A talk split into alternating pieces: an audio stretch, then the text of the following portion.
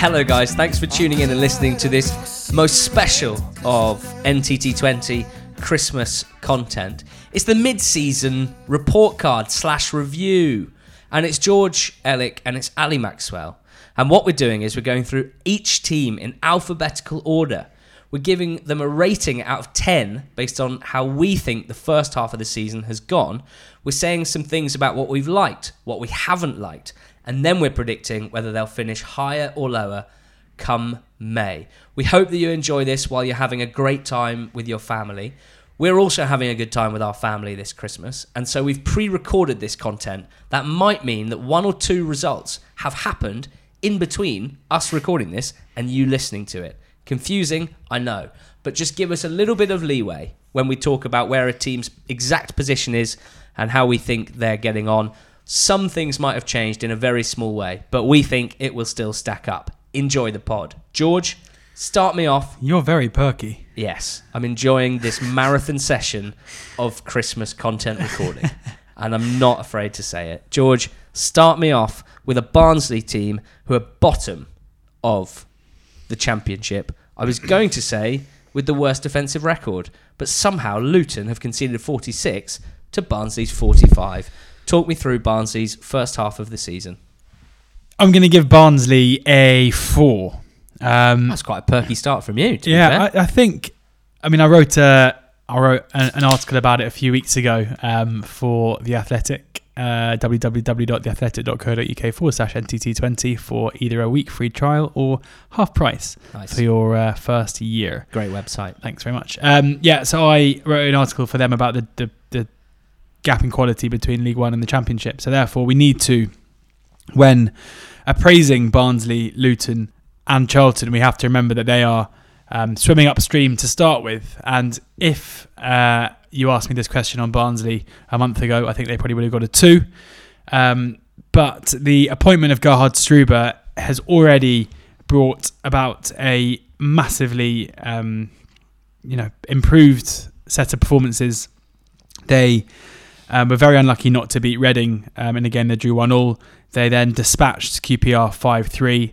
They look like I mean they're still playing the attacking brand of football that we've um, come to know and expect from them under and love. under and love And love. under Daniel Stendel, and um, you know they were underwent a difficult time under Adam Murray, who did a, a laudable job in the circumstances, and they were d- unlucky not to pick up um, a couple of wins in the meantime. They get a. f- I mean, they've only won um, three games this season. Uh, the opening day against Fulham, and then the three-one win against Hull, and then that five-three win against QPR. But you know, it, it's another occasion where if Barnsley can somehow get themselves into 21st position and and um, and stay up, they would get a seven. And so they've gone from a two to a four under Struber because they're getting closer. And if they can maintain that level and get towards you know survival, then it'll keep going up. And I think they will do. I think Struber's going to do a brilliant job. They need to keep hold of Woodrow in January because I'm sure there'll be there'll be teams after him, especially as he's displaying a an ability to not only play as a striker but also as a kind of creative number ten as well. Um, but if they do that, there are enough poor teams down there that I think they will improve. So I'm saying higher. Some impressive early season performances. Firstly, from Toby Sibbick, who started the season well, although has faded somewhat in the last few weeks and months. But in midfield and up front, you know, they have been quite impressive. Their goal record is decent. And that's in part thanks to Alex Mowat and the amount of work that he gets done in, in the centre of midfield, both creatively but also scrapping. Uh, and then in, in more recent weeks, this front three of Woodrow behind Brown and Chaplin, um, they are proving to be quite the handful for Championship defences. So plenty to enjoy. I agree with everything you said. And I agree that they won't finish 24th. Birmingham next. Birmingham under Pep Clotet. He wasn't appointed full time till about 20 games into the season, which was slightly peculiar as we record their 15th on 28 points from 22 games.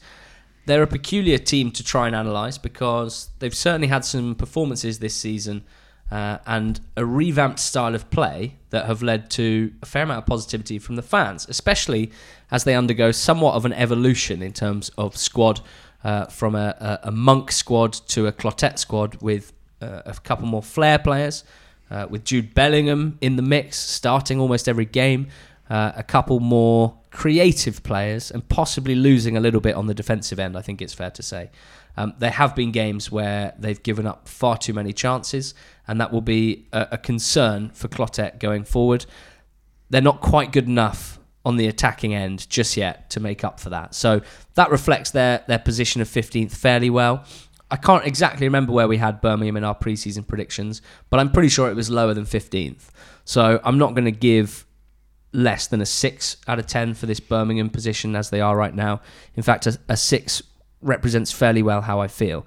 Looking at the teams above them in the table, I find it difficult to imagine them getting much higher than their current league position unless they improve massively between now and the end of the season.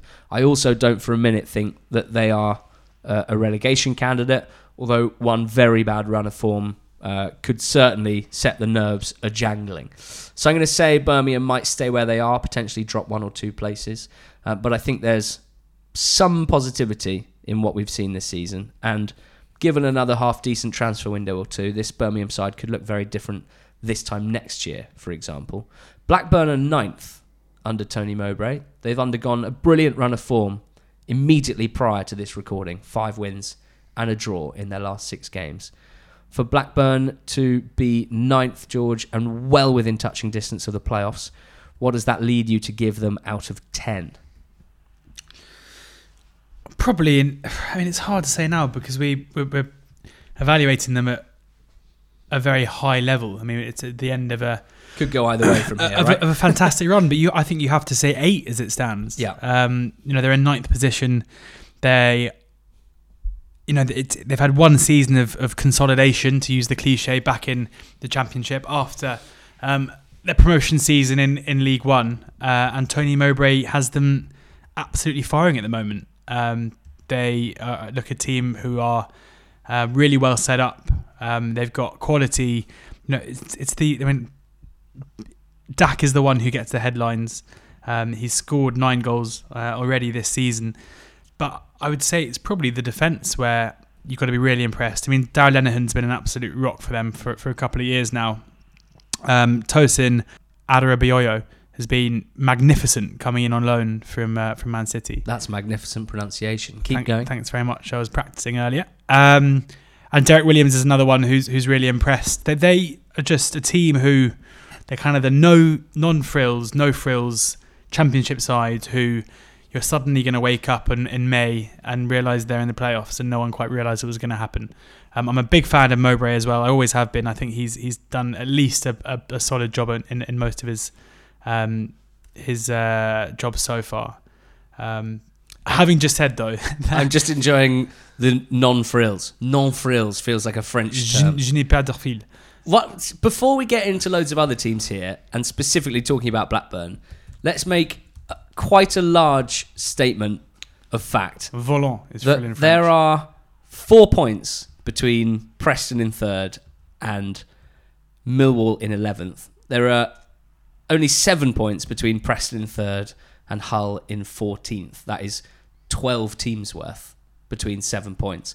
I mean, it makes this part of the table qu- quite difficult. Both, well, mostly difficult to predict, but also difficult to vary too much in how you think teams are doing. That's our job, mate. Oh yeah.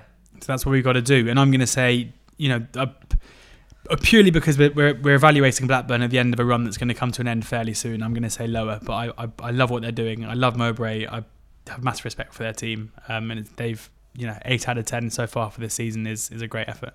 We thought Brentford would be quite good, shock horror, uh, pre season. And it turns out they are quite good. Uh, they're in fourth as we record, and they're very much towards the top of that pack that I've just spoken about.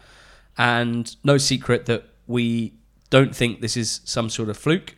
We do think that this is the sort of thing that can continue. And we also think that, certainly based on the underlying numbers, this Brentford team are the best of the rest behind West Brom and Leeds. They started the season poorly.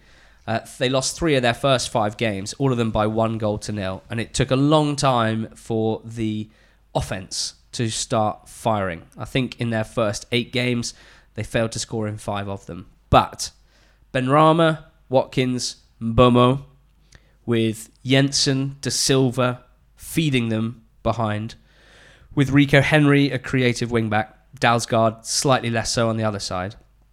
The attacking unit has started to purr. Uh, they're on 33 goals now, one and a half per game. And if you look over the last 10, 15 games or so, you can see that they're trending upwards in that regard. What sets them apart from previous Brentford teams is how good they are defensively. Uh, surprisingly so, I think it's fair to say. And full credit for Thomas Frank for getting a tune out of this team defensively in a way that Dean Smith never could. They concede only uh, uh, the only team that concede fewer goals, I should say, is Leeds. Uh, they keep a lot of clean sheets, especially at home, and things bode very well for Brentford. I think because of the poor start to the season, it's difficult to give them any more than an, a seven or an eight because we we had fairly high yeah. expectations for, for them. Yeah. Um, I'm happy to say seven, to be quite honest, with the acknowledgement that it could be it could look like an eight or a nine in about a month's time. Um, but they've got a, a, a, tricky run of fixtures coming up over the Christmas period. Games coming thick and fast. I, I, went to their game against Cardiff the other day, and their bench was filled with B team players. So they're not a team with a huge amount of, of depth, um, and therefore we don't know exactly how far this squad can take them. With the uh, with the usual transfer rumours in January, we don't think they will need to sell anyone, but you never know. The interesting question is because they're fourth, higher, the same, or lower? Because I think it's higher, but I think that represents our feeling that they might be the third best team in the division rather than necessarily challenging West Brom and Leeds. George, just to check, you're happy with me saying higher for Brentford with the caveat that I'm, I basically mean third? Yeah, yeah. And well, we'll get onto it later, but if there is a team to, to challenge those two, I think it'll be them. Okay. And Bristol City are up next. They're in seventh place, one point behind Brentford, 35 from their 22 games recency bias dictates that we must mention they lost their last two home games against Millwall and Blackburn, which the fans were pretty upset with. Where do you think this Bristol City team is at in terms of first half of the season rating out of 10? I'll give them a 7 out of 10, 7 for 7th. Uh, a team with um, promotion, you know, aspirations but not expectations, who have started the season very well. They were given a cruel piece of luck, dealt a hard blow when they um, when they uh, when Benik Afobe got injured uh, for the season early on, uh, who started his career there really really well, and that they you know haven't really been able to replace the goals that they have uh, have been missing from him. Um, I've had concerns for a lot of the season about Bristol City. You know, we both saw them live a few times early on in the season, um, and even kind of the most recent time uh, on live on Sky when they drew two all with, with Barnsley. Barnsley were largely the better team, and you know some of the results we've seen recently aren't a massive surprise because of that. Um, the the two home defeats to Millwall and Blackburn, um, the four one defeat at uh, West Brom as well, signs that maybe that early season optimism and the early season form isn't quite.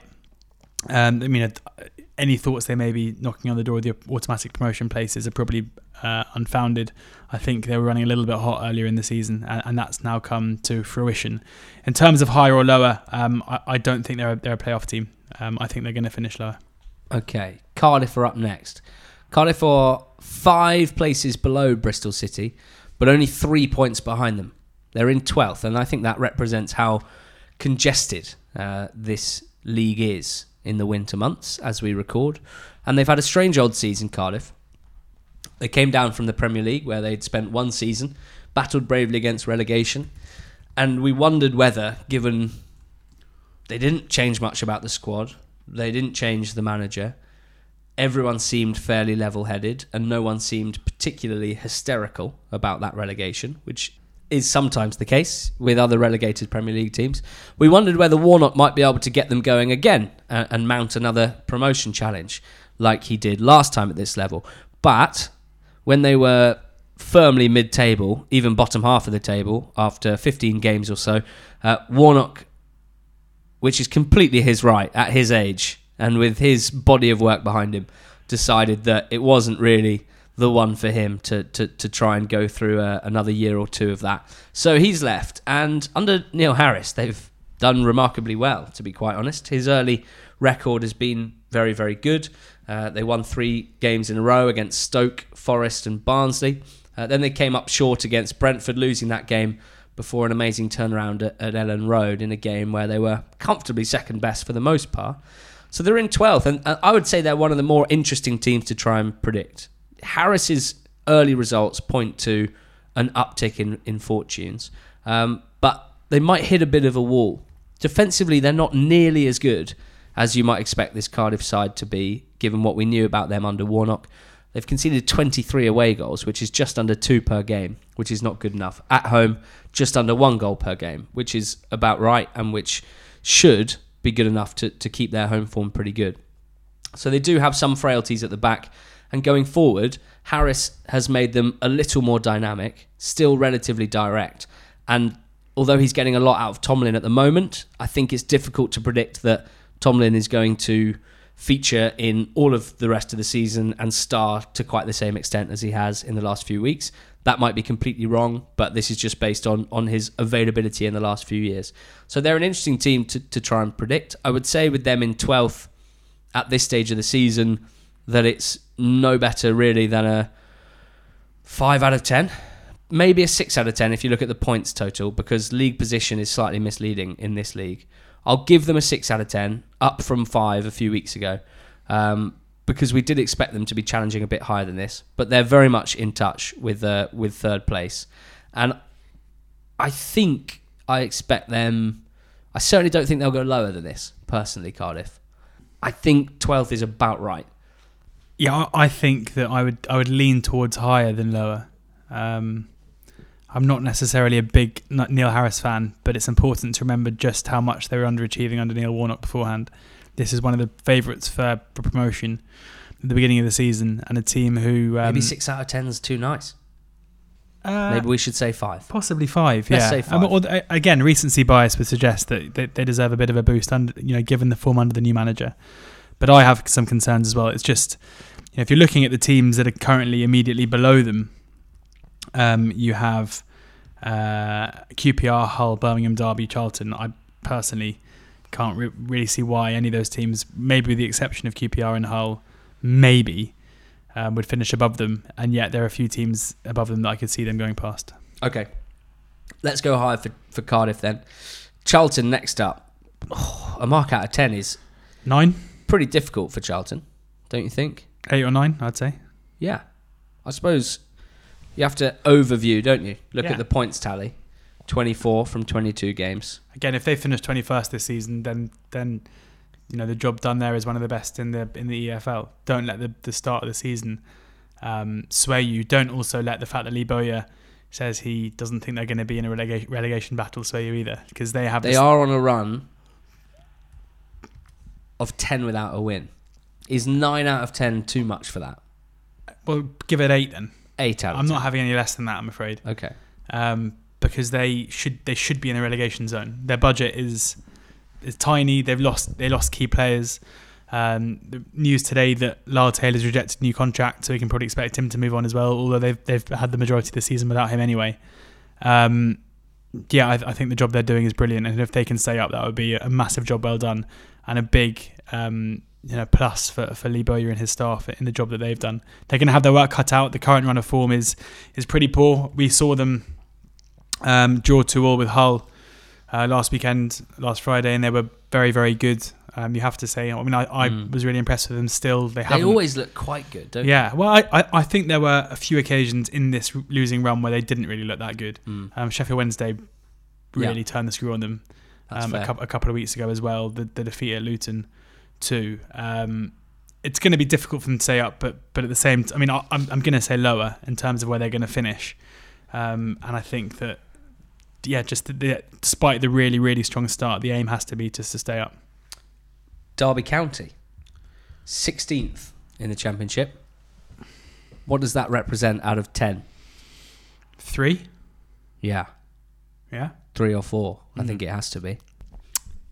Uh, Yeah, it's a very difficult job for Philippe Cocu to come into, um, given you know the, the loss of Mount Wilson, Tomori, uh, and you know except for the the you know the purchase of, of Bielik, um, I think there'll be not a massive. fans of most other championship teams with their tiny violins out here, regardless of a loss of a few loan players. They also bought Krystian Bielik, as Yeah, you say, for. 10 million Yeah. quid. Yeah, exactly. Um, you know, but losing Premier League quality players as we now know that they are. I mean, you've Fair. got you've got two guys who are playing regularly in the Champions League now, and Two guy. yeah, two guys. You're in the wrong decade, mate. I know. Um, two. That's my joke. Uh, two guys um, playing Champions League football and performing well at that level. You've got Harry Wilson, who's already on six or seven goals in the Premier League for, for Bournemouth. Um, you know, it's it's uh, and, and Frank Lampard's departure as well, seemingly, um, you know, is is a big loss. They've got Rooney coming in fairly soon. What impact that has, I have no idea. But what I do know is this derby, this is a Derby team who are pretty devoid of quality um, in every aspect. Richie Keogh's, um, you know, no longer playing for them at centre back, which is a blow, irrespective of the reasons why it's happened. Um, you know, the, the front four of Waghorn, Holmes, Lawrence, or Martin, or whoever else, or Jozefzoon, whoever's going to play there, isn't really good enough. Bielik struggling to make an impact. The loan signing of Dowell has been dour, and he's not really making an impact either. Bogle's uh, performance levels are much down on last season. It's hard to be positive about anything really, and the only thing that Derby fans and Cocu, in my opinion, can hope for is they see something of an improvement in the second half to make sure that they, the drop zone's kept at arm's length. Yeah, they're 10 places down from where they finished last season. So clearly uh, a difficult first half of the season for Derby and for their fans. As for higher or lower, I'm going to say the same. I think 16th is about right for this Derby side um, and, and, and where they're at right now. When I look at the teams below them, I don't see many of them getting above Derby, but equally looking at the teams above them, I, I, I just feel like, and this isn't the case for many teams after 22 games, I think that's about Derby's level. I think it's about right. Uh, 16 out of 24, and uh, and that's where I think they will stay more or less. Fulham are up next. Fulham are sixth in the table. Fulham relegated from the Premier League, kept a large part of the squad, including Alexander Mitrovic, the league's top goal scorer, including Tom Cairney, Ream, and Mawson. But they're only sixth in the table, and they are a long way off the top two. It was made clear by their CEO, I think. The CEO is Tony Khan, or whatever his job title is. He made it pretty clear in a podcast in the summer that promotion was their goal, automatically, ideally. Uh, that, to me, is, is gone unless they put together a run of form to match two years ago, which should not be expected. That, that sort of run of wins is not the norm. That is very much the ex- exception. So, out of 10, first half of the season for Fulham, it's not a complete disaster. I think anything less than five would be massive overreaction to the last few games. I think anything more than six would be uh, would be generous. So Yeah, I'm happy with a five or a six. I s- think I think I, I think a sixth, six for sixth. Again, they're on the back of re- you're just looking at the league position. they're on a really And if that number is- it's subliminal messaging, they're on a bad run of form at the moment. Can't wait for Um, West Brom to get a one. No, I'm joking. Imagine Keep going on. who's fifth. Um, yeah, I think I think they're they're they're at they're either in the middle of or at the end of, and hopefully for them, not at the beginning of a, a really poor run. Um, and they're currently in, in a playoff position, which isn't a disaster. Uh, it's really troubling to see. You know, if we'd done this three games ago, they'd have got a seven or an eight. So uh, it's troubling to see the, the the fans starting to lose lose faith in Scott Parker, and um, and the performances have been really poor. Uh, and you know, they're a side who, personally, I, I'm I'm not going to say higher because I don't really see any evidence as to going to say higher. as to why they should be. I reckon they'll finish about where they are now, personally, So without without a change. I think if they if they made a, you know, if they made a managerial change and and you know brought in a a top tier coach, then that might be different. But at the moment, if, we, if we're working on the assumption that Sheffield Wednesday aren't going to get a point deduction, which I don't know what we're going to do when we get there, um, I think Brentford will finish above them. Um, yeah, I think I think I think fifth or sixth personally. Okay. All right. Nice. Moving on now to Huddersfield Town. I mean, this this could have been very low, couldn't it? At one point, I was getting quite concerned about Huddersfield, and then the Cowley brothers have come in, and there's been a uh, a renaissance. I think it's fair to say they have moved away from the relegation zone. They're in 19th place, 22 points from 22 games, but clearly with a better record since the Cowleys arrived than before that, where they didn't win a game until the 1st of October. So, how would you rank out of 10 the first half of Huddersfield Town's season? Four. Four. Yeah, probably a, a one under Jan Siewert. Mm. Um, and then it's on the rise under under the Cowleys. Um, A 400% rise. a 400%. Incredible yeah, results. Yeah, I mean, that's what the Cowleys bring you. Um, well, I think it's important to point out as well that, you know, the, the Cowleys did a brilliant job to start with when they first came in, but they are, in their last uh, six games, they've won just the one and, and lost two of them. Mm. Um, sorry, that's yeah, seven games. They've lost three, drawn three, one. One. So things aren't looking that sunny over in Huddersfield at the moment, and they're not they're not out of the woods yet. I would have to say as well. Okay. So, four out of 10 for the first half of the season. Not out of the woods yet. What does that mean for a team in 19th place? Do you think they're good enough to get higher? Yeah, I do. I, I think that one of the key issues at Huddersfield was this season was personnel. A lot of players, I think, weren't you know in the kind of Stoke syndrome, didn't really fancy it, weren't really up to the challenge that they faced. Um, and as I've said before, despite a couple of Huddersfield fans getting weirdly defensive about it um, ever since um, Stuart Webber left the club, the recruitment's been shocking, and uh, the club has been um, heading one way. Uh, you expect, I'd expect that to change in the summer. Sorry, in January. I think that the Cowleys, who have already, I think, told a fair few of their squad that they're up for up for sale next month. I'm sure we'll see some uh, personnel changes to fit exactly the way that they want to play, and the results should improve. So, so yeah, I would say higher. So, definitely not lower. May, probably higher. Maybe around the same sort of thing. Higher, higher. Karlan Grant's been wonderful. Juninho Bacuna, much improved under the Cowley brothers.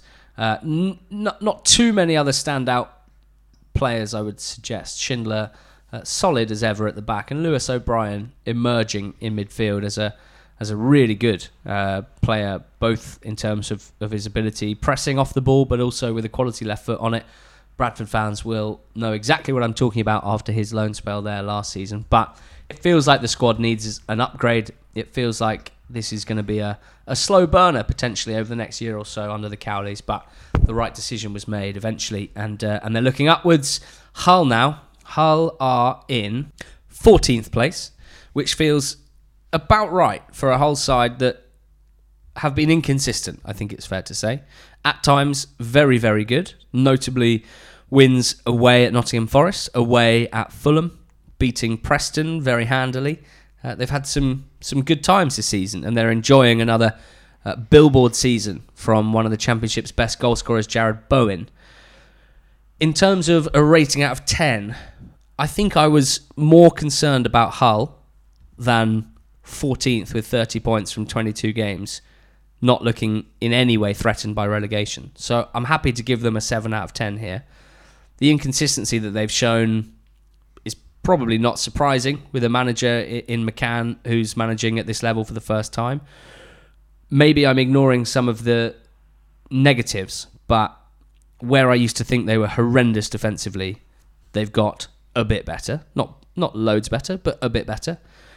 In midfield, I've been pleasantly surprised with Da Silva Lopes and the way he's growing into into his role there. He's still only 21, which seems ridiculous. Uh, and up front, Bowen's doing the business. Grosicki on and off, uh, and not getting a huge amount of help elsewhere. So I'm happy to give them seven out of ten, six or seven out of ten. In terms of higher or lower, George, to me, and this is where I hope you tell me I'm wrong because it's boring. It feels to me like are pretty much where they should be in 14th. Yeah. I don't see a huge fluctuation either way. No, I was put off them um, on Friday. Not that one game should really impact you that much, but I was disappointed with how they um, were set up uh, on Friday against the Charlton team that were there for the taking. Uh, I think that Tom Eaves is, you know, he's a trier, but he's not of the of the right quality to be playing up top for them consistently, and they are so reliant on Jarrod Bowen um, that yeah, it's hard to to convincingly make us make a case for them finishing any higher than 14th. Talk me through Leeds United. Just to recap on Hull, there we're basically saying the same, mm. and and we're allowed to have a couple of those. Yeah. Talk to me about Leeds United. They're second at the moment, two points behind West Brom as we record, ten points ahead of third place. Heavy favourites for promotion, very short odds for promotion, and generally playing quite well. How do you think Yeah. that rates out of 10 if I showed you this back in August. Eight, I think. I think eight. I, I mean, the fact that they were heavy favourites to win the league. That they were so good last season and, and should have gone up, except for some moments of human error. Um, so more of the same. Uh, a, probably a, a, slightly improved performance on last season means you've got to rank them pretty highly. Um, and you know, they're currently in second position. They're currently headed for promotion.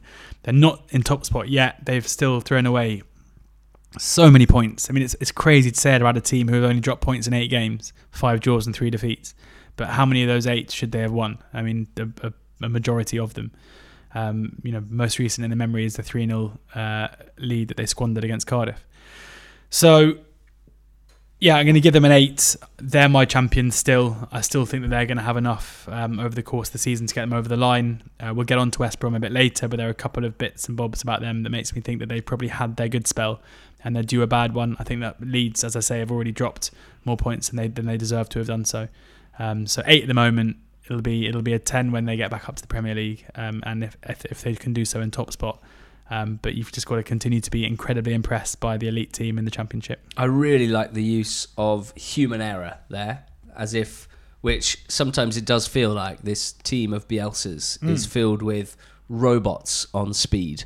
That is how they play, that style of play, which we love watching and we think elevates them from being a good team to, to a great one at this level. Um, lots to be impressed with. Uh, individual performances. Kalvin Phillips maintains his high level of play. Uh, Bamford has had an interesting up and down season, I think it's fair to say, but the likes of Pablo, when he's been fit, uh, continues to defy his increasing years. Uh, the, the versatility of Ayling and Dallas. Uh, I've spoken about a fair few times on the pod as being something I love about this team. But Ben White is probably the start on loan from Brighton. Just a, a, an unbelievable bit of recruitment uh, after a spell at Newport and a spell at, at Peterborough. Leeds knew he was the one to replace Jansson and not just replace him, but but possibly improve on the team. So, uh, pretty positive vibes about Leeds, I would suggest.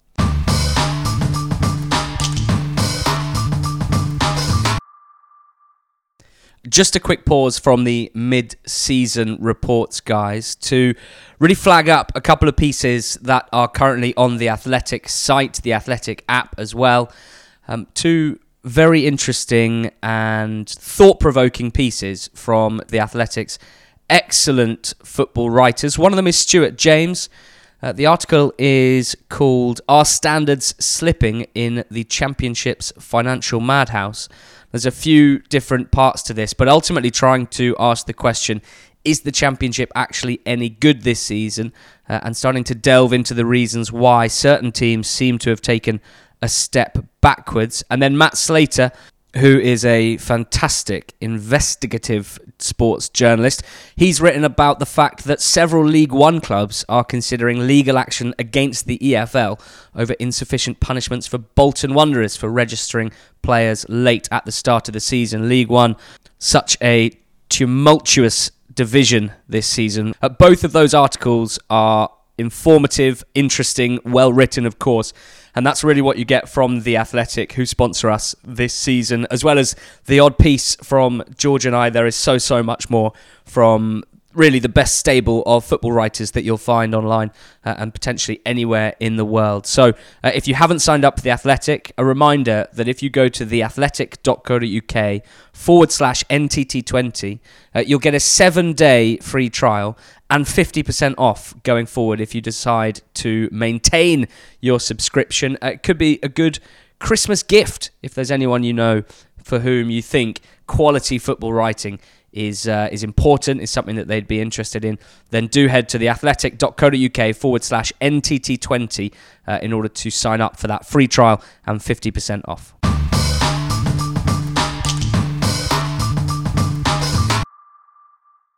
Uh, and Luton probably well, it's an interesting one. This they're, they're promoted from League One last season. They lost to incredibly influential players, both in terms of their own quality, and I'm talking about Stacey and Justin, but also the importance within that side, which couldn't be overstated, was very clear when you watched them, was clear in their numbers, both as a defensive unit, which they were a big part of, but also their numbers going forward. It didn't look to us like at the start of the season they'd adequately replaced them. And no surprise to see that certainly in recent weeks they are having a tough time. Uh, in their last 10 games, they've lost eight games. They've won two at home to Charlton and Wigan. And thank goodness they won those games because otherwise, this could have been one of the most miserable runs of results we've seen. What I want Well, to know from and they very nearly lost the, the Wigan game. You know, they're 1 0 down with five minutes to go there. Quite. What I want to ask you is they are still outside of the relegation zone. Are they a team for whom we would say survival is the only objective and can be considered a great success? In which case, Now- what, what now- do you. Well, before the season, Mm, any of those yeah, promoted teams, I guess given you- the gap no, that you you've written to. about. You- yeah, you have to. You have to judge them alongside Barnsley. so where are they And- and out of 10 in 21st, just outside, with 20 points from 22 games? Five feels generous, but you know you have to judge them. I mean, again, no, I think but this is the bias that comes into it because I mean they have lost. Barnsley have lost 12 games, Luton have lost 14 games, but crucially they've won six games, and that's Mm. the important thing. Mm. Um, so you've got to judge them right now as as you know fifth. If they finish the season in 21st, that would be a job well done. It would be a seven or an eight, um, because the objective has to be to stay up. My only concern they don't have a particularly good squad. well, my only concern is is is just the the means by which they they are staying up doesn't feel sustainable. You could see Barnsley staying up under Gerhard Struber and building on that performance from into next season, just as as Blackburn have done so this season. For Luton, I mean, yeah, losing 14 games of 22 um, with a with a fairly you know not a particularly good squad, no real discernible style of play.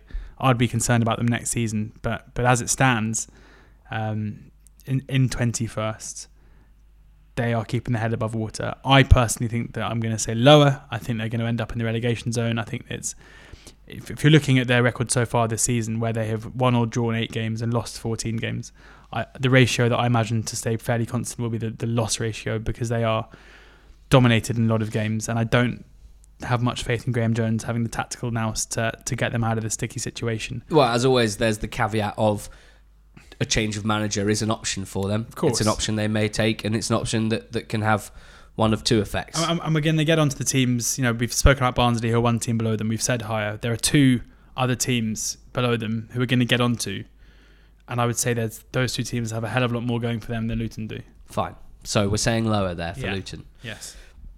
Sorry, Luton fans. Uh, Middlesbrough up next. Middlesbrough only one point above and one place above Luton.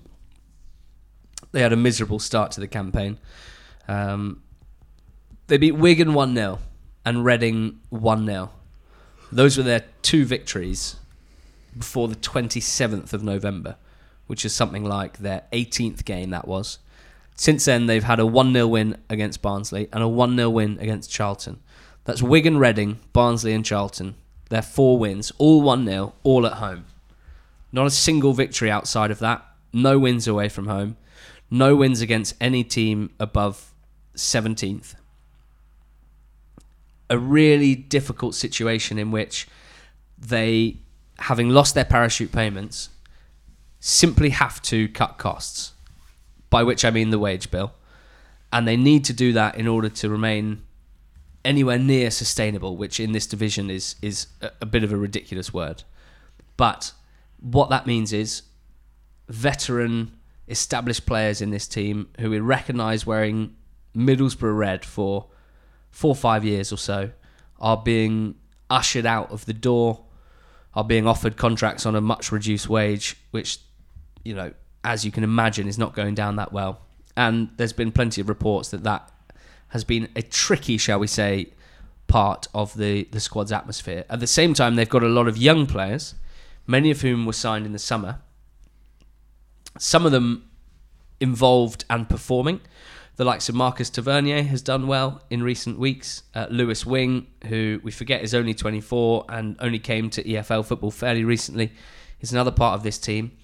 A lot of the summer additions, by which I mean Dijksteel, Browne, and Bola, are notable for their lack of impact on this Middlesbrough side. And that is a bit of an issue when you've also got players who are senior players who are also making making less of an impact. You can see where the troubles are coming from for Jonathan Woodgate. They've only scored 19 goals, 0.86 per game, less than a goal a game. It's not good enough, and I think it's a I think it's probably a a two out of ten start to the season. I would have lent towards three or four until I realised the only games they've won are those narrow home wins against poor opposition. They're they're finding it so difficult to beat anyone else, and I just think that really reflects badly on on the club. We didn't expect them to be down this far. We knew it was going to be a period of transition, but I think we thought they had enough quality to remain mid-table while making that transition. So, a, a really poor start to the season for Middlesbrough. Tomorrow night, after we record, they'll play Stoke. The result of that game will be very, very impactful for either side or for both teams. Uh, as for higher or lower, we just spoke about Luton, who are one point behind them. We said we thought Barnsley might get higher, and you've hinted that Wigan and Stoke might get higher. Does that make you concerned for Middlesbrough as well? Yeah, it does. Um, and it's it's yeah difficult to kind of understand what that would mean for a club who are already having to cut costs pretty quickly. What a relegation to League One would do. Um, but for the same for similar reasons as Luton, it's hard to have much faith in in Jonathan Woodgate to be the man to turn it around. And four wins from 22 is is shocking. Um, and it doesn't get much easier with a six pointer on Friday night, which you guys will know the result of, um, but which will be watching live on Sky. Uh, and if they go down there, then things are going to get very, very nasty. Something quite fun about recording this knowing that that match, which we've both It's- it's happened. has already happened. It's happened. And the result could make us look quite silly if they've won like 3 0, or could make us look genius if they've we lost. just won't put it out if not. Um, but one manager who has made a difference, Ali, who has made a difference, Gareth Rowett. Ooh, Gareth Rowett. Friend- what a difference. Friend of the pod, I think we can say as well. Yeah, he's doing an absolutely unbelievable job so far with Millwall. Uh, they've won four of their last seven. The three that they didn't win, they drew. They've beaten Derby and Bristol City away from home just before we're recording. So there is absolutely a chance of some recency bias here. But they're 11th in the table. A team who I think under Neil Harris, I think we felt that it was going to be difficult this season to replicate the form from their first season in the Championship, given how horrendous their second season was. A season that for many other teams in different years would have ended in relegation. Uh, the second half of the campaign was tremendously bad. The start of this campaign was even worse. Uh, they were struggling to pick up wins. They were struggling to keep clean sheets, which was always something that was quite important for them because they've never been a particularly good attacking team. Except now they are a, a, a good attacking team, not not a top level one, not a top level one, but they're a lot better under Rowett than they were before. How long that lasts and whether it's a new manager bounce that might last a a month or two and they might start regressing a little bit to the mean, that remains to be seen. But he seems to have found a system, crucially, that the fans are accepting of because the results are coming. But it's a five at the back system, and it's a system that allows them to be more solid than they were under Harris and much better going forward than they were.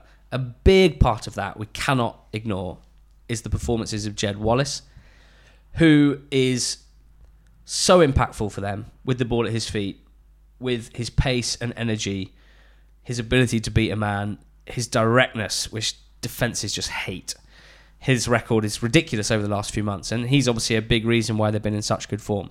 I think for them to be 11th on 33 points from 22 games, well clear at this stage of the relegation zone, to the extent that it's very difficult to imagine them getting sucked in, I would consider that a success for them because I was worried about them. So I'm going to give them an 8 out of 10 which only a few weeks ago could have been a, a five or a six, to be honest. That's the impact that I think Rowett's had. At the same time, do I see them getting much higher than 11th? Not necessarily. I still don't know, to be honest, what, what to expect with this team over the next 24 games. I don't know how much to read into what's happened so far under Rowett and how much to extrapolate that over another five months of the season. I'm interested to know what you think about the higher or lower aspect of this. I think that there feels to me like there's a quality kind of divide somewhere between QPR and Hull um, around that area, and Millwall certainly belong in the top half of that. Um, it's too easy now to say that they will finish higher on the back of this easy run because I'm sorry to say, Millwall fans, but Gary Rowett isn't going to lead you on a merry dance, winning every single game to the end of the season. That's just not going to happen. And the chance of Jed Wallace leaving in January, I would say, is probably fairly likely. so, in terms of higher or lower, I mean, I'd say about there. I'd say about the same, kind of around the tenth mark. Um, if I had to say either higher or lower, I'd probably say a little bit higher, but um, only because I could see Blackburn and Swansea maybe dropping off a little bit, and Forest Okay. and Aberystwyth City. Right. Well, there you go. So as as we predicted at the top of the pod, that batch of teams between third and uh, and fourteenth causing us some problems in the higher or lower stakes. So don't read too much into it. Nottingham Forest up next, George. This is a Forest team that started the season very well. Um, were picking up points, uh, notably away from home. Were looking very solid defensively. They're on 34 points from 21 games. They've got a game in hand over the majority, or rather every team around them, because of a game that was called off against Reading. They have, at the same time, dropped some points recently in the style of a, of a Bristol City and a Fulham. They haven't won in four, uh, with just two draws in that time. How would you rate Forest? If I'd said to you in August they would be eighth at this stage with a game in hand, uh, and and such a, a tight group of teams as we've mentioned a few times before. Seven, not not eighth for eight.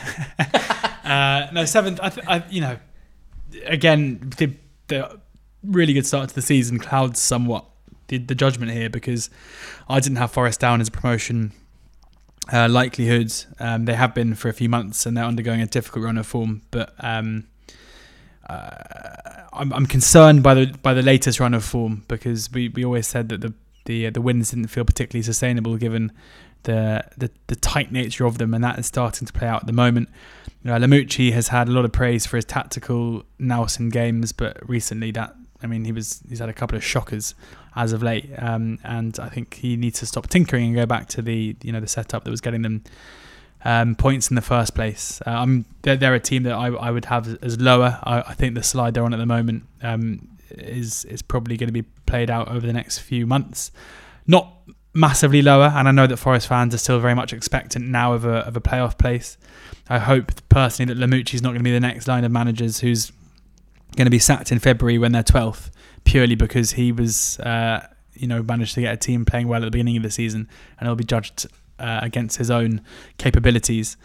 Um, but yeah, I'm, i have currently got. I mean, they, have got enough quality in their team. Um, Grabban, Lolley, Carvalho. Um, there, there's enough in there to uh, to be better than that. But maybe I think there, there are just seven or eight better teams. Are Preston North End one of them? They are in third place as we record. Yeah, I, th- I think they're overperforming a bit at the moment. You'd have to give them a nine for for the season so far. I will give them a nine if you say I have to give them a nine. You have to give them a nine. I'll give them a nine. That's that. Uh, nine for third. Nine for third, 93. Uh, and Alex Neil's doing a brilliant job, um, you know, talking about managers of the season so far. He'd have to be on the shortlist. Um, I mean, it's going to be really tough for them to maintain this level of form. We've seen the four defeats in a row shows that, you know, they are a team who um, you know, are, are, more than beatable for, for a decent championship side, and that's something to be concerned about. Um, I'd definitely have them finishing lower than third at the end of the season, um, but yeah, I mean, if they can maintain this, this level, if they can get into the top six, um, that would be a, a decent season for them. A lot to enjoy about a lot of the individual performance that have made up this team that clearly is better than the sum of its parts. Patrick Bauer being one of the signings of the season in the Championship, it's fair to say. Uh, an attacking cast of players that never tend to stand out as individuals for an extended length of time, but who, as a unit, do create chances and do cause the opposition difficulties. I'm completely in agreement with everything you've said there, George. So we'll move on to QPR, Queen's Park Rangers, in 13th place. It's a QPR side that had a very good start to the season, certainly compared to expectations. There was a run of four wins in a row uh, at the end of August, start of September, and for a period it looked like they, they could be a top half team where we did not expect them to, to be one. I would suggest that reality has bitten somewhat since the beginning of November. They lost to Brentford at home in a game where I was disappointed with their performance and their ambition, to be quite honest with you. The problem that they had, which everyone knew about, was that they didn't keep a clean sheet until the 7th of December. It was something like 25 games, 24 games in all competitions. And even in the good times, it felt like that might hold them back. Actually, they then kept two clean sheets in a row against QPR and Birmingham before conceding five against Barnsley. So it, it's hard to say to what extent the defence has improved based on those two clean sheets. And then five at Barnsley. What we do know is that watching Ebere Eze play football is a complete joy, a complete privilege for QPR fans and for us when we watch QPR. And if it sounds like I'm getting a bit emotional, that's because we had quite a big lunch and I've had a couple of beers since then and talking so much is causing my uh, respiratory system to overload. So, George, I'm going to hand off onto you. Show you the next five teams. Just do QPR for the moment, and we'll see how I go. I you'd done it so nicely. But but I, you- didn't you give them. there. But I didn't give them a rating out of ten, okay. and I didn't give them a higher or I- lower. I'm going to give them a seven, and I'm going to give them a um, a lower uh, because they're, they're. I mean, one of the favourites to get relegated early this season, rightly so. They they can call on, on a, one of the best players in the league in a. Uh, hopefully, they'll still be able to call on him come February the first, because if not, it could be quite drastically lower. Um, I think it's it's too much to ask of a team who concedes so many goals to, to, to mount some kind of a playoff challenge because I, I don't see any reason why they're going to massively shore up at the back. Um, you know, any thoughts that they had done so were, as you mentioned, put paid to at Oakwell um, a few days ago. So yeah, seven out of ten so far, possibly even an eight out of ten, um, because no, I'm, I'm I'm capping you at seven. okay, seven out of ten going to finish lower than thirteenth. What about Reading? Five, Five out of ten. uh, currently eighteenth position. Would have been a lot lower if you well, Jose Gomes. Jose Gomes. Jose Gomes. Um, We yeah. can't just do this whole bit just saying his name. That's the thing. Uh, but there, But I mean, as as discussed, I, would can't say- talk right now. But one thing I would say is that we've spoken a lot about you know how Mark Bowen has, has you know done a good job, and you, as you just mentioned, it'd be much worse a couple of a couple of weeks ago, a couple of months ago. They're not playing very well. Like they are in the midst of, of a pretty ropey run of run of form. In their last six games in the league, they've won just one, um, drawing two. So maybe the reason why Mark Bowen keeps coming out and just telling us how he wants to, his team to be nasty is so that we don't talk about the results because the results aren't actually very good. So whilst you say that it would have been a lot worse a few a few weeks ago, I don't think it would have been much worse. They're in a pretty similar position now as they were when when uh, Jose Gomes was sacked. Makes me think you're starting to rethink your five No, no, I ten. think I think five is is totally fine. I mean, unless actually, given that Reading fans thought they were going to win the league at the beginning of the season, it's probably a one. George, Um, don't be like that. Don't no, be because like they, that. as I said, be- you know, they were a team and are- still are a team whose first job is to avoid relegation. At the moment, they are doing that, um, but the you know the performance of a manager who had them in 19th position was seen bad enough to be sacked. Um, Mark Bowen is doing an okay job, I guess. They're in a tricky run of form at the moment. Um, they were lucky to get a point at Barnsley, having been absolutely battered until they got the equaliser. Um, a decent result at Stoke last time out, you have to say. A couple of home fixtures coming up. Um, I've seen a couple of Reading fans uh, suggesting who they think they should get in as manager, suggesting that you know Bowen hasn't necessarily been completely welcomed um, into the hot seat still, despite that really good start that he did make. Um, so five, and I reckon, I reckon probably lower. Positives: Swift and Ejaria, just Hmm. lovely, lovely football players doing lovely, lovely things in the centre of the park for Reading FC. They've been missing recently, so a reason why they haven't been playing very well. But goodness me, what a delightful group of individual footballers they are, and what a difference they make to this Reading side. What about Sheffield Wednesday? I'm going to let you keep rolling here because I'm still I still need a bit more water before I'm back in full health, and also because you love talking about Sheffield Wednesday at the moment. Yeah, I spoke about them so much. I mean, it's yeah, five. So they're fifth. Um, I'm going to give them an eight for that. Um, it possibly should be more. It should. I mean, under Gary Monk, it's it's not far off a ten. Um, they've been absolutely superb now for a few weeks. Uh, a few concerns. I mean, uh, it's just Steven Fletcher being one of the you know most deadly strikers in the league was a a uh, plot twist I didn't really see coming this season. Um, and then Jordan Rhodes coming in from the wilderness to score a hat trick was another one. Um, Monk has just got a bit of a Midas touch at the moment at uh, Hillsborough, and you know there have to be concerns that this normally happens with Monk, and then um, a similarly terrible run is normally just just around the corner. Um, I guess we have to say lower in terms of where they're going to finish because they have the threat of a big points deduction looming fairly soon. So it would be um, remiss of us not to mention that. Um, but yeah, I, th- I, think that at the moment they're in they're in decent shape. And and the um, summer where they couldn't pay a fee for players, they probably had their best summer of recruitment in the last three seasons or so. So there you go. It's not always the size of the boat, but sometimes it's the motion of the ocean. Stoke City are up next. Now, Stoke are in the relegation zone, 22nd, with 18 points from 22 games. They've made a managerial change when Nathan Jones lost his job, having just two wins. Since then, three victories under Michael O'Neill, but also three defeats and one draw. Out of 10, is it a two? It's not far off a one. Yeah, I think it's probably a two. I think it's just about a two because of these three wins in the last seven games before recording, it can't be more than that. It cannot be more than that.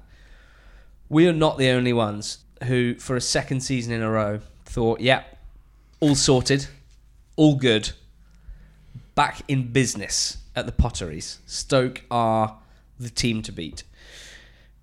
It couldn't really have been more wrong. There's so many thousands of words that have been written and spoken about on this podcast and others about why things are so wrong at Stoke, to what extent one blames various managers, to what extent one blames various players, to what extent one blames those at board level. They're having a stinker of a season. And the fact that they've picked up a few wins under Michael O'Neill, I don't think means they're a certainty to fly up the table. I still think they're a higher for us. I still think no matter how much we've been burnt by Stoke, we don't have them falling down into League One next season. But my resolve with that has been chipped away at so much that I can't say it with any great degree of, of convincingness.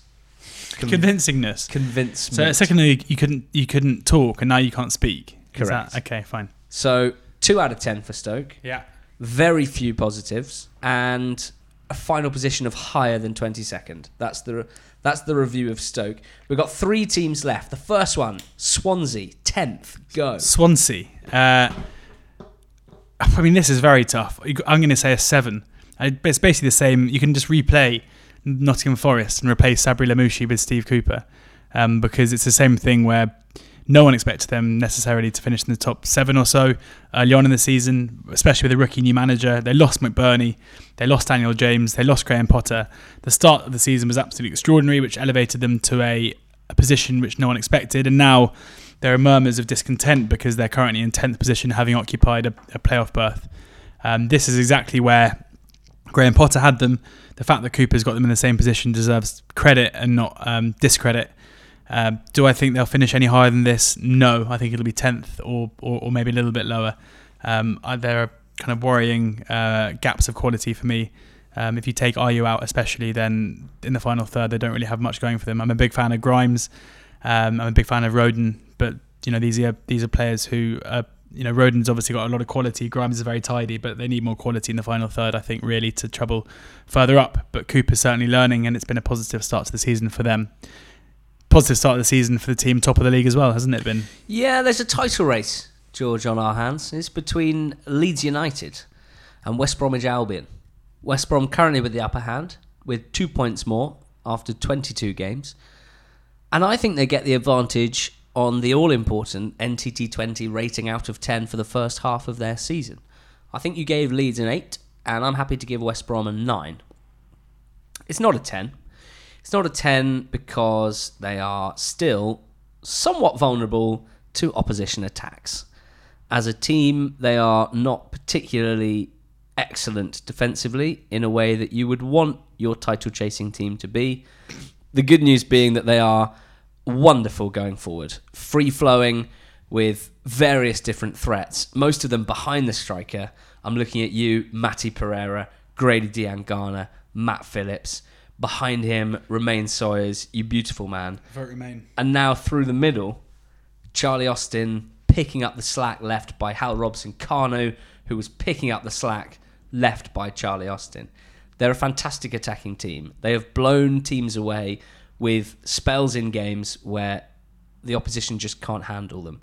They've lost one game, and it was a 1 0 defeat away to Leeds United. I think through 22 games, that really sums up how impressive this West Brom team have been. They are not by any means unbeatable. And we saw Birmingham give them a good scare. We saw Wigan give them a good scare recently. There's going to be games where they drop points, potentially lose the odd game from now on to the end of the season. But to me, the top two is fairly set. I think you said Leeds would finish higher. I agree with you that with 24 games left, do I see Leeds making up a two point gap? Yeah, I probably do. Do I see anyone else making up the 12 point gap that there is between third in Preston and West Brom now? Absolutely not. So I'll say West Brom lower, but it seems silly really because I'm anointing them promoted to the Premier League. So well done to West Brom, well done to Leeds. That is crucial. You almost don't need to play the next 24 games of the season. Uh, last but not least, Wigan Athletic. Finish us off, George. It's been a marathon of pod recording. We went League Two, League One, now Championship, and we finished with Wigan, who are on 18 points from 22 games in 23rd. A sad way to finish. Yeah, it's probably a. I mean, it's a two or a three, isn't it? Really. Um, I'm going to say a two. Yeah. Um, because of the nature of some of the points that they've uh, given away, because they've been poor for large swathes of the season, but they have also been quite good at times this season, and only have been the architects of their own downfall uh, on too many occasions. In recent matches, you've got the Luton game where they um, were 1 0 up with five minutes to go, ended up with 10 men on the pitch and losing 2 1.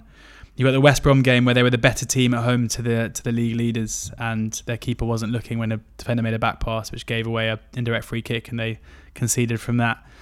Um, Paul Cook, I mean, the, the, the club are retaining faith in Paul Cook, which I think is the right thing to do. I think he has finally got the team playing up to a standard which could see them pick up enough points to go further. So I would say they're going to finish higher than 23rd. I don't think much higher personally, but again, I, I think they have more about more than enough about them to finish higher than the likes of Luton. Um, but it's it's very difficult now. I mean, it's just you feel like when they play badly, they lose, and when they play well, they lose. And that, that is what they have to change. They have to find a way to pick up points in a way that under Struber, Barnsley, it feels like they're, they're starting to find a way to make their good performances turn into actual points on the board. Wigan are unable to do that at the moment, but we'll see. so is there a was there a higher or lower prediction? yeah, I there? said higher. Great. Okay. Not Well- much higher, but higher than 23rd. Not much higher. Possibly 22nd and still relegated, but possibly safe. Mm. George, thank you so much for Thank you, Ali. Being part of this NTT20 Christmas miracle and Christmas marathon. Uh, three leagues devoured and reviewed the first half of this season and somewhat of a preview for each team as well. I've loved it. I think you've loved it. It's been emotional at times. We're so grateful for your support all year round. Uh, we've done over 100 podcasts in 2019, which is actually an amount that makes me feel physically ill.